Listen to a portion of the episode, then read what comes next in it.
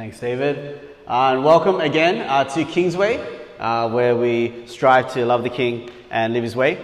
Uh, you've joined us in the middle of a five week series. Uh, this is week two, um, and the series is called Life. And so, if you weren't here last week, let me just explain. Uh, this series. Oh, the series is based off a, a newcomers course um, made by a church in the Central Coast called EV. And this will kind of end up being our Get to Know Christianity, Get to Know Jesus course uh, from this year. We'll run it you know, in a small group setting you know, a few times a year. Uh, but just as we begin, I wanted to take us all through it because I feel like uh, the information in it is foundational to us all. Um, and it will be good for you to know what you're inviting possibly your future friends to right? If you say, come join this course. Now, again, this course is meant to be like a more of a seminar, uh, but we've tweaked it to become a sermon series. And especially uh, this week, we're going to feel the seminar feel about it, right? I'm going to explain that in a moment, but pretty much there's not much Bible in this talk, right? So I don't know if I feel comfortable calling this a sermon. Uh, maybe it's more of a seminar, but I'll explain that as we go. You know, last week we looked at some of the massive claims that Jesus made. And if you missed last week, you can catch up on podcast or on YouTube. Uh, but basically, Jesus came to the earth and he said, I'm God, right, in the flesh. And I came to give life to the full, in abundance. Right? This is an eternal life that will begin now and it will just keep going, right, for all of eternity. And you're going to have joy like you've never felt it right? And it's going to give you purpose. And this abundant life has no cost, right? It's free. And I said this a massive claim that Jesus makes leaves us with really only one of three options. Right? We have one of three conclusions that we can make.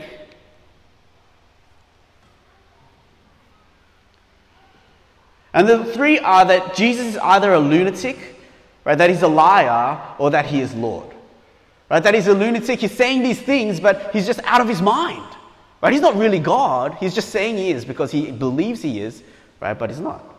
Or if he's not a lunatic, then he's a liar.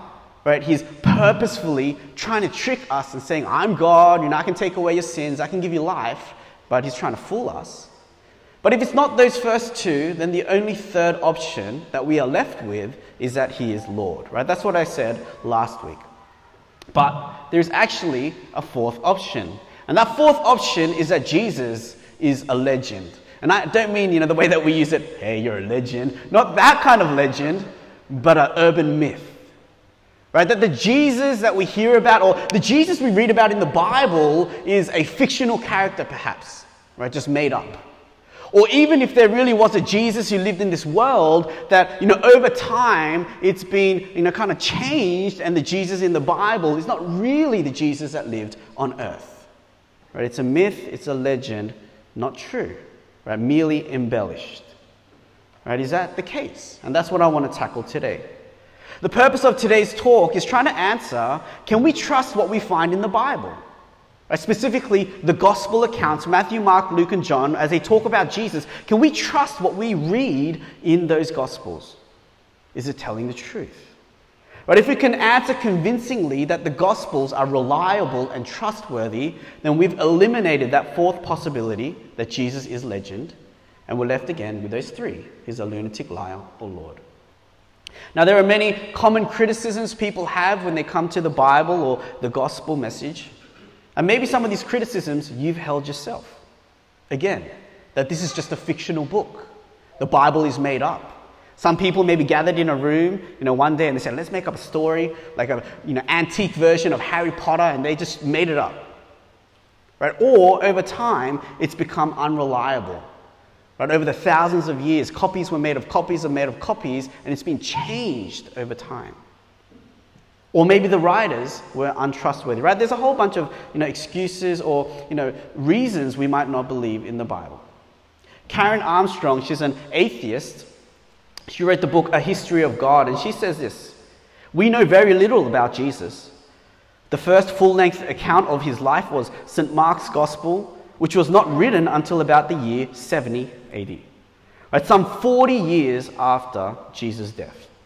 By that time, historical facts had been overlaid with mythical elements, which expressed the meaning Jesus had acquired for his followers. It is this meaning, right, the mythical meaning, that St. Mark primarily conveys rather than a reliable, straightforward portrayal. Right, so this author is saying basically Jesus that we have in the Bible is myth, his legend. It's not the true Jesus. And maybe that's what you're thinking today. Right, and I want to tackle that. Can we trust the Jesus we find in the Gospels? A little bit of research will show right, that the evidence is quite convincing that we can trust the Gospel. Now, again, at Kingsway, we like to open up the Bible and I like to teach from the Bible, right? The Bible is so central. But there's not much Bible today because I'm trying to prove the Bible is reliable. And if I went to the Bible to prove the Bible is reliable, that ends up being a circular argument. Does that make sense? Like I'm like, look, see, the Bible is true. The Bible says it's true. But that doesn't help, you know, if you if you don't believe the Bible is true. Right, so we're going to kind of step out of the Bible, and you know, we don't normally do this to talk about, you know, the reliability of the Bible and the Gospels. Right, so I've got three points today, and the first thing I want to talk about is eyewitness evidence. Contrasting what people like Armstrong say, right, Luke, and again, I'm just going to kind of quote this, and this might not convince you, but Luke, as he begins his gospel, he says that what we're trying to do is tell a reliable account. Right? Inasmuch as many have undertaken to compile a narrative of the things that have been accomplished among us. Right? So he's saying, I'm writing what has already happened. Just as those who from the beginning were eyewitnesses, that's a key word, and ministers of the word have delivered them to us. So what we're hearing is things that have actually happened, and people have seen what has happened, and that's what they're talking about.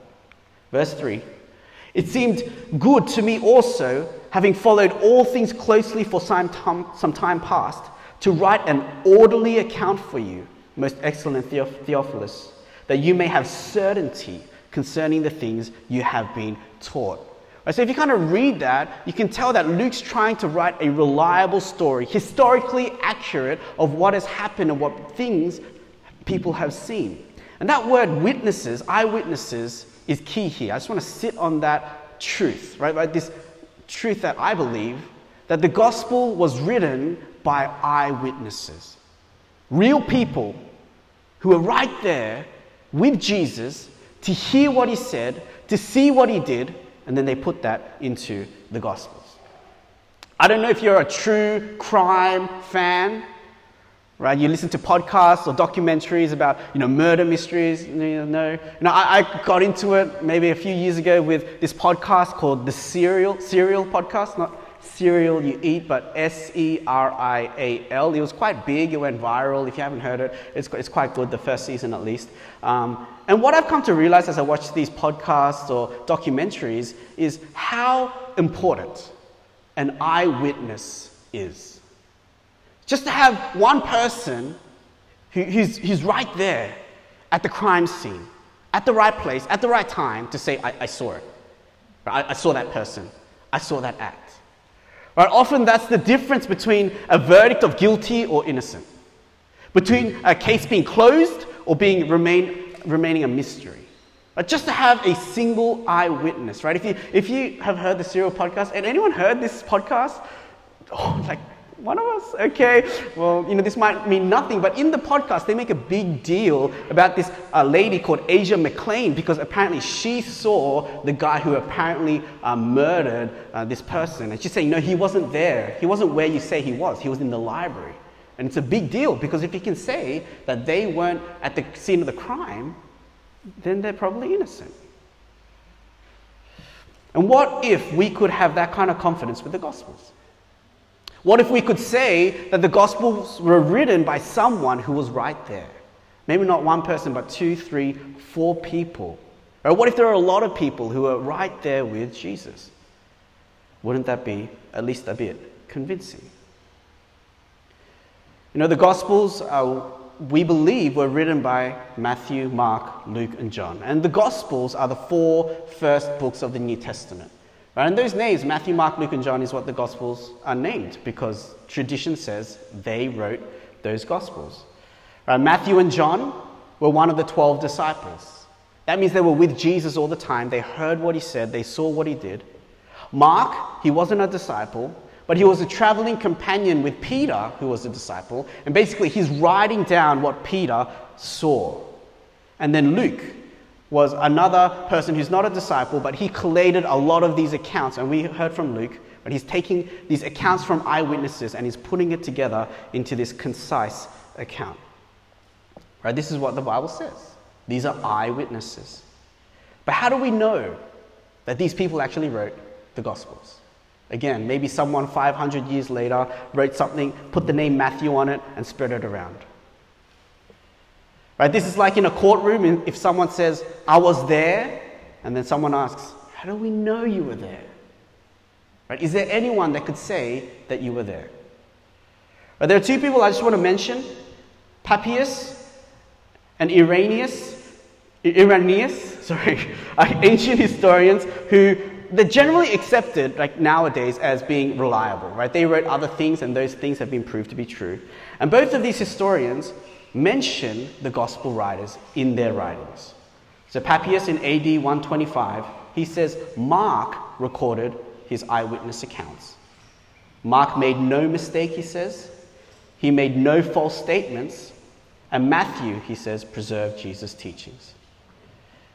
Irenaeus in AD 180, he says this. Here's what he wrote Matthew published his own gospel.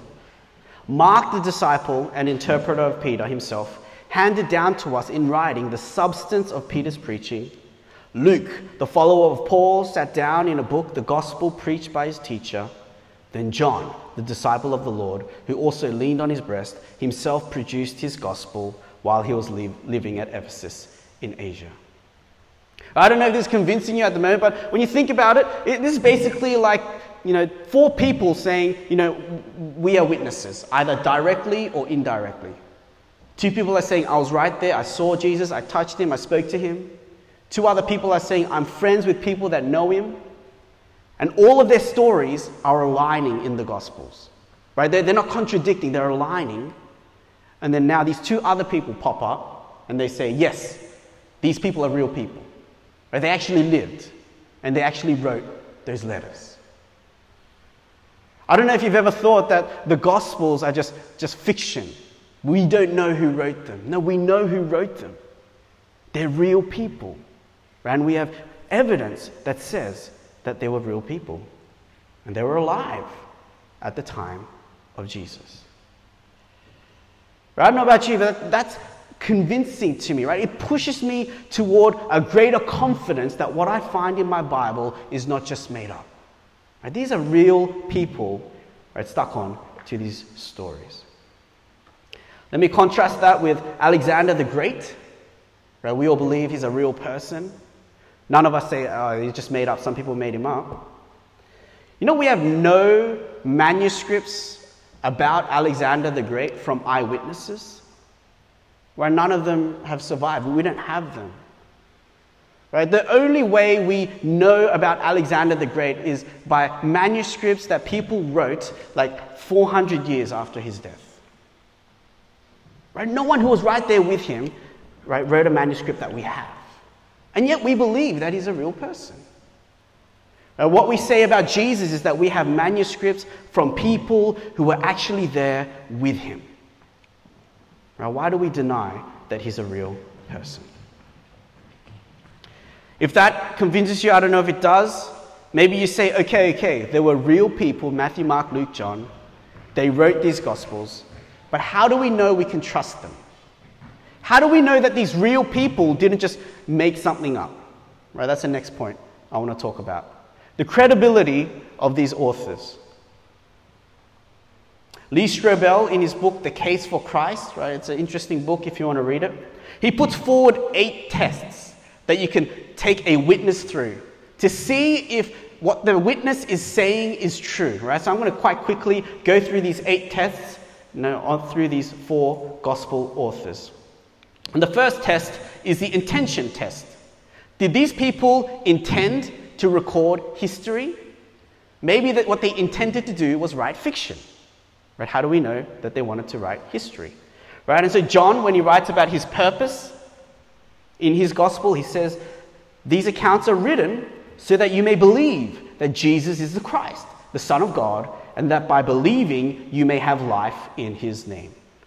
And so John's saying, I'm writing this so you can believe in a person. He's a real person, Jesus, who's also God. Right? Luke, again, we, talk, we read this. He writes saying that the reason he's writing his Gospels is so that you might understand this narrative that has been accomplished among us. It's from eyewitnesses, right? People have talked about this that have seen Jesus. Verse 3 It's an orderly account for you that you may have certainty about these things that you've heard. Right, so the authors, they are writing for the purpose of preserving accurate history. Right? The second test is ability. Were these authors able to record it accurately? Right? Maybe they're unable. They tried, but they're not really good at being accurate.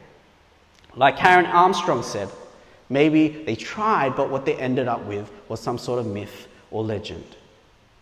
You know, we don't have the original documents of the Gospels right? And they were, the first accounts were written 35 years roughly after Jesus died. And so the question is, you know, after 35 years after Jesus died, maybe stuff got messed up in between.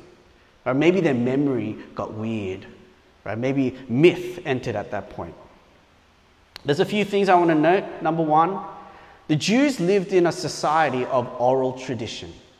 Right? They were comfortable telling stories, over and over again, right? That, that's how they, they you know, talked about the Passover in the Old Testament. And often it's basically word for word.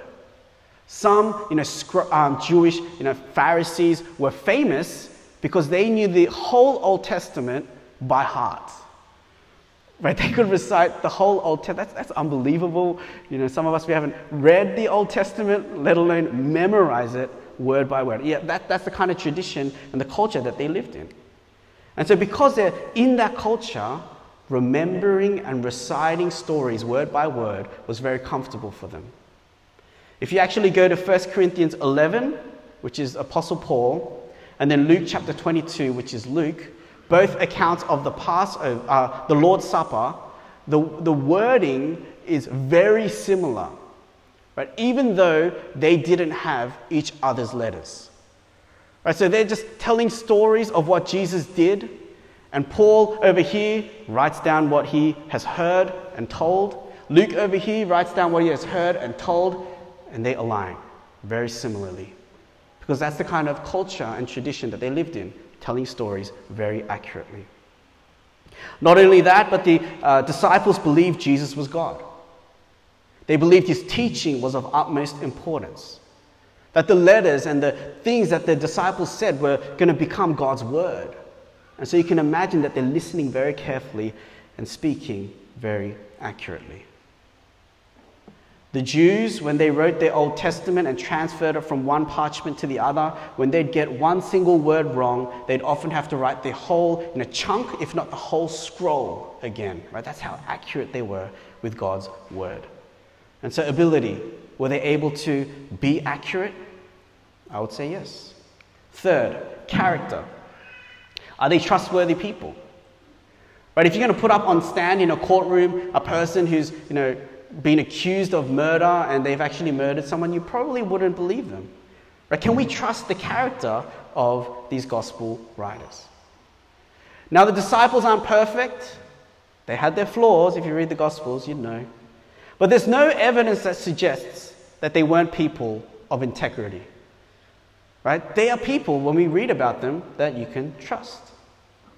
Not only do they have nothing to gain by lying, and we're going to find out they have everything to lose by making up these stories, but also the Jesus they preach about called them to a high level of integrity.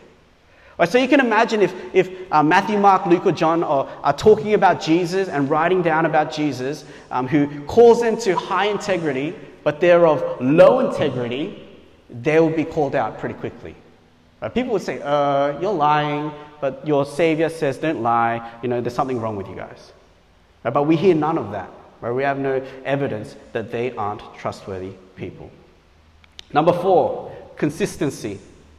Do the eyewitness accounts you know, align? Are they consistent? Right? If the Gospels were very different from one, another, we'd probably say, mm, I don't know if I can trust the stories.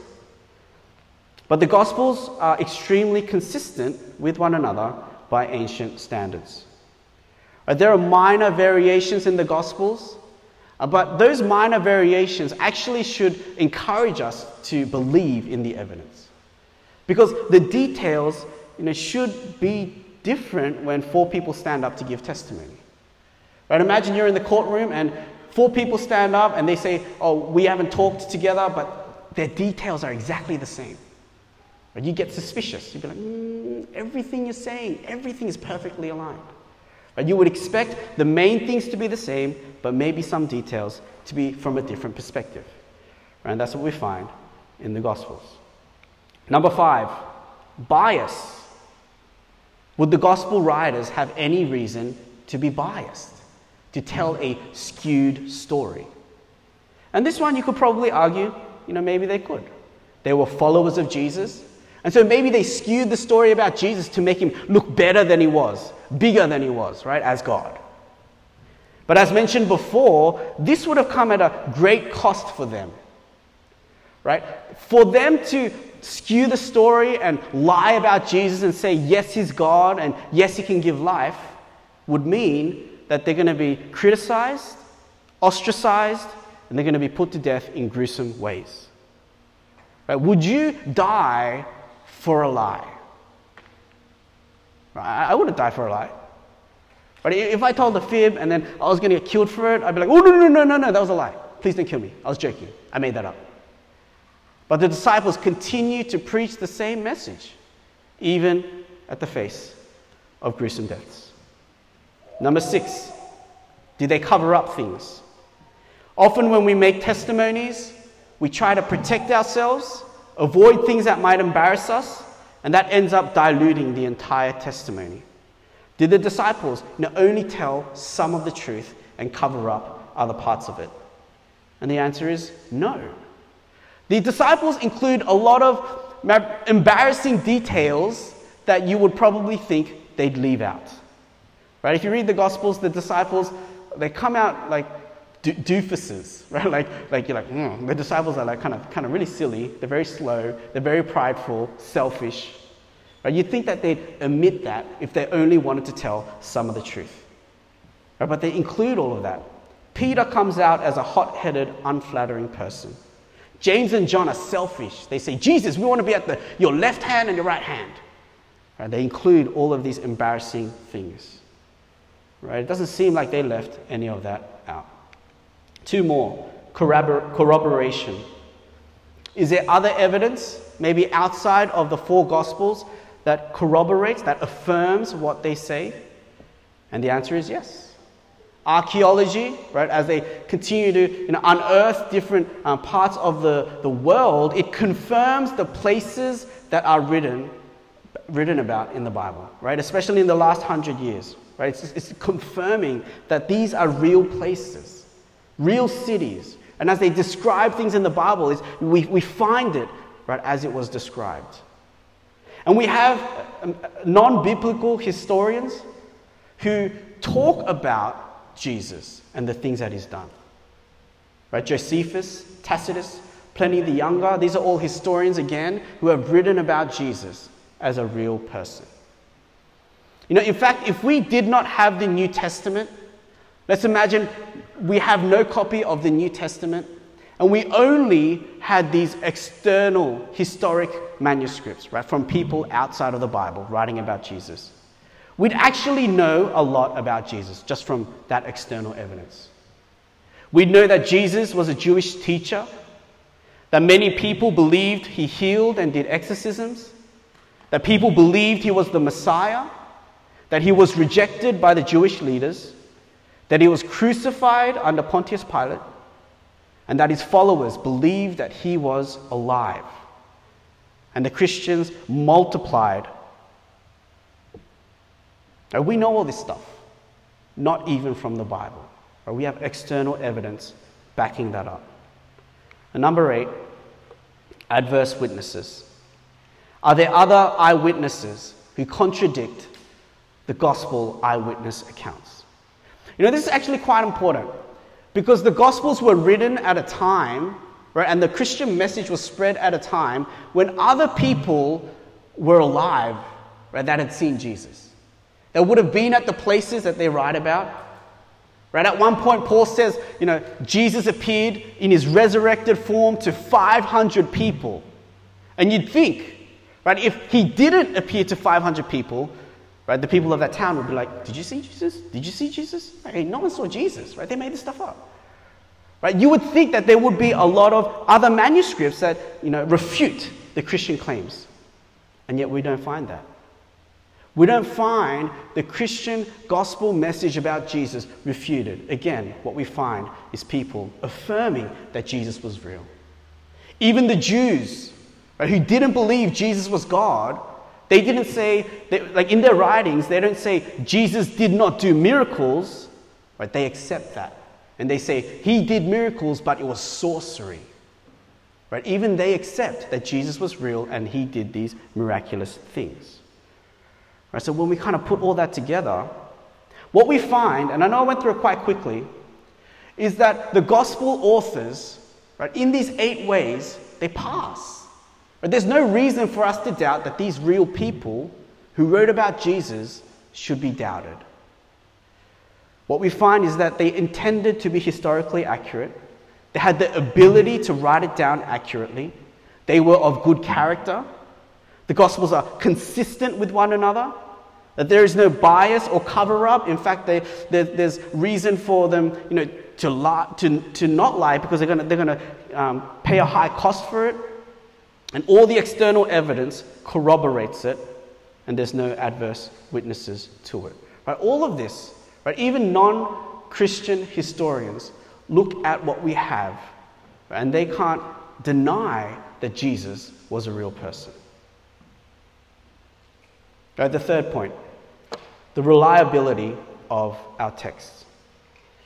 In point one, I said there are eyewitnesses of Jesus, real people, right, who saw Jesus and they wrote about him. In point two, I said these real people who wrote about Jesus are credible. Right? What they wrote is worth believing. But what if what they wrote is not what we have today? Right? What if what they wrote has changed over the thousands of years so that when we open up our Bible, it's very different from the original manuscripts right from the start? Again, because we don't have those original manuscripts, they're gone. How do we know that what we have today in our Bible is close to the original text? Right? That's the question I'm going to end with. You know, First Peter, he says that all flesh is like grass. Right? He's quoting Isaiah. All flesh is like grass, and all its glory like the flower of grass. The grass withers and the flower falls, but the word of the Lord remains forever. Right? That's what Peter says about God's word, that it's enduring. And what we find as we look at the scriptures is that it has endured through these thousands of years. You know, when there's no original manuscript, you know, this is what people try to do to figure out what the original was like and whether it's trustworthy. They kind of reverse engineer it. And so, um, I don't know if this, this work. Oh, this spotlight feature. Okay. What they do is they start off at the end and they pick a manuscript maybe from over there and they pick another manuscript from over here. And then they compare them. And what you're able to do is when you compare them, you're able to kind of figure out what the parent document is like, the one that produced these ones. And if there's a lot of similarity, right, if the, the areas that are similar, you can assume that the parent document from which they came from is similar in those areas as well. But if there's differences, you'd be like, hmm, something went wrong here. And you kind of keep tracing it back like that. You grab all these different documents, put it together. And the more documents you have, across different geography. And as, if they're closer together, you're able to be more and more confident that what you have is similar to what you had at the start. Right, so if you have a lot of documents that are very similar and they're spread across the world, then you can be confident that it's close to the original. And so let me compare what we have in the Bible to some other ancient manuscripts. I noted before that all of the eyewitness accounts of Alexander the Great are lost, right? We don't have any you know, of those manuscripts that people wrote down who were actually, actually alive who saw Alexander. The closest bio- biographical account we have is 400 years after his death. Similarly, Homer's Iliad, you know that kind of famous text, that was written 400 years after the actual events. It's like you um, and me writing something that happened what's, in the 1600s. I have no idea what happened in the 1600s, but you go to sit down to write like a, a, a historical account of the 1600s, right? That's a long time away. The Gospels were written about 30 to 50 years after Jesus' death. That's very close. They were written by people who had seen Jesus. Right? They were written by people who could go talk to someone and say, hey, this is how I remember it. Do you remember it that way? Right? This is our gospel. Many ancient writings that have survived are copies of you know, the original document you know, tens of centuries later. Right, so let's say that you know, Alexander the Great's documents were written 400 years after you know, he died. Well, even though the original was written then, uh, the documents we might have right, are a long time after that. Right? They're copies of copies of copies, and we have one of those ones right at the end. Right, the dialogues of Plato. The copies that we have, uh, I don't know if you can see that, 1300 years after the original was written. So we don't have the original, but what we have is a copy of a copy of a copy 1300 years after. And we have seven copies of it. Right? And we would read that and say, you know, it's fairly accurate. We believe, you know, the things that are written here are true, etc. Julius Caesar, he wrote on the Gallic Wars, and the copies that we have are a thousand years after, right, the first original copy. And we have 10 of them. Tacitus, right? He's one of the greatest Roman historians. He wrote about Rome. We have a thousand year right, distance between the copies we have, again, and the original manuscript, and we've got about 20. In all of these accounts, we would read these documents and say, you know, they're, they're historically accurate. You know, for the most part, we believe what we read in these manuscripts. It's not included here, but Homer's Iliad, maybe the best one out of them all, Again, a thousand year gap between the original being written and what we have that has survived. And there's 650 copies of that one. That's pretty good. 650 copies. So, how does the New Testament stand compared to these? The earliest complete Greek manuscripts we have of the New Testament is 300 years, right, roughly 300 years, it says 250 there, from the original text. Again, normally it's centuries, tens of centuries. We're talking very close. And we have right, over 5,000 copies of the New Testament alone in Greek. And if you add up all the parchments and you add up all the other languages, we get about 20,000 copies right, of some form of the New Testament. Right? It doesn't even, it's try, they tried to fit it into that little screenshot there. It just overwhelms any other ancient writing. Right? The kind of evidence we have of our New Testament. Right? It's mind blowing, really, but just how much evidence we have. And how confident we can be that what we read when we go to the New Testament, especially the Gospels, is close to the originals that were written. Right? I don't know about you, but like when you first kind of look into Christianity, you just assume that, you know, I don't know where this came from. Maybe, maybe just born out of thin air. No, this is really reliable stuff. Right? If you look into the evidence and the arguments, it's quite mind blowing.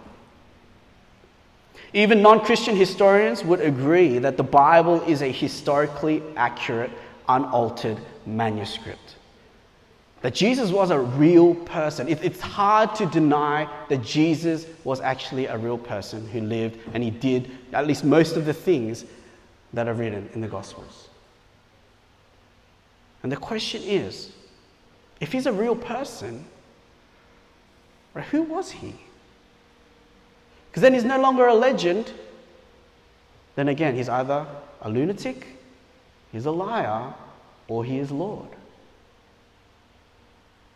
Norman Geisler, he's a scholar. He says the New Testament has not only survived in more manuscripts than any other book from antiquity, but has survived in a purer form than any other great book, a form that is 99.5% pure. Now, I, I, don't know where he got that number from. You know, I just got to, I just got to trust him. He's, he's a scholar, he's done his research. That's a very high number. That is how confident he is. Benjamin Warfield, B.B. Warfield, as he's kind of known, uh, he says if we compare the present state of the New Testament text with that of any other ancient writing, we must declare it to be marvelously correct. Such has been the care with which the New Testament has been copied, a care which is doubtless grown out of the true reverence for its holy words. The New Testament is unrivaled among ancient writings in the purity of its text, as actually transmitted and kept in use. And so, this is what I've talked about. Let me just summarize and close. The New Testament, especially the Gospels, Matthew, Mark, Luke, and John, were written by people who are real people, who lived at the time of Jesus, who saw Jesus, who heard about him, or at least heard from people who were with Jesus. And these eyewitnesses are credible. There's no reason for us to doubt that they are lying or trying to fool us. Right? They passed those eight tests. And what they had written 2,000 years ago have been passed down in a pure form, so that what we have in our Bibles today are very, very close to what would have been written 2,000 years ago. And so, again, when you open up your Bible, when you open up the gospel, when you read about Jesus, there's no reason for you to think it's a made up book. Right, right? That would, that would take a greater faith, right, than to believe that what you're reading are actual events of actual people. And so, again, if he's a real person, who is Jesus to you? He's not a legend. Is he a lunatic? Is he out of his mind? He thought he was God. He said he was God, but he's not. Or is he a liar, purposely trying to trick us into, I don't know, following him? But if he's not a lunatic and if he's not a liar, like, if you think about it, then the only logical conclusion is that he is Lord. And maybe that is who he can be for you today. Right? If you were to believe in him and put your trust in him. So let's close our eyes. Let's just spend 30 seconds in prayer. And then we'll close as the praise team sings a song. I know there was a lot of information today, you know, not a lot of stories. It was, it was quite heavy with a lot of facts. But this is important. Jesus said that the truth will set us free, and we know the truth and as we go to His Word, as we abide in His Word. And we know His Word because we have the Bible. But if we can't trust the Bible, then we don't have His Word, and then we don't have the truth and we'll never be free. But if the accounts of Jesus, as written in the New Testament, especially the Gospels, are accurate, then we really do have a biographical account of the person of Jesus, his teachings, and his works. And we're able to look into our Bible that we have on our laps, in our bags, on our shelves, on our phones, and we can get to the words of Jesus. And if we have the words of Jesus, what he says is that we have the truth that can set us free. It can give us the life that we want the free, complete, abundant life. Christians aren't just people who believe out of blind faith. There is so much evidence to believe that Jesus walked amongst us. He taught the things that have been preserved over thousands of years, that he did amazing, miraculous things, that he died on the cross, and that he rose from the dead. Right? Do you believe? You know, hopefully today I've at least taken away one part of your doubt to push you a step closer into believing in Jesus. Let's spend 30 seconds wrestling with our faith and who we say Jesus is. Do you believe in him? Would you say that He is Lord? Would you say that He is actually a real person and that He died for your sins? If not, just wrestle with the things you've heard today. Let's spend 30 seconds and we'll sing a song. Let's pray.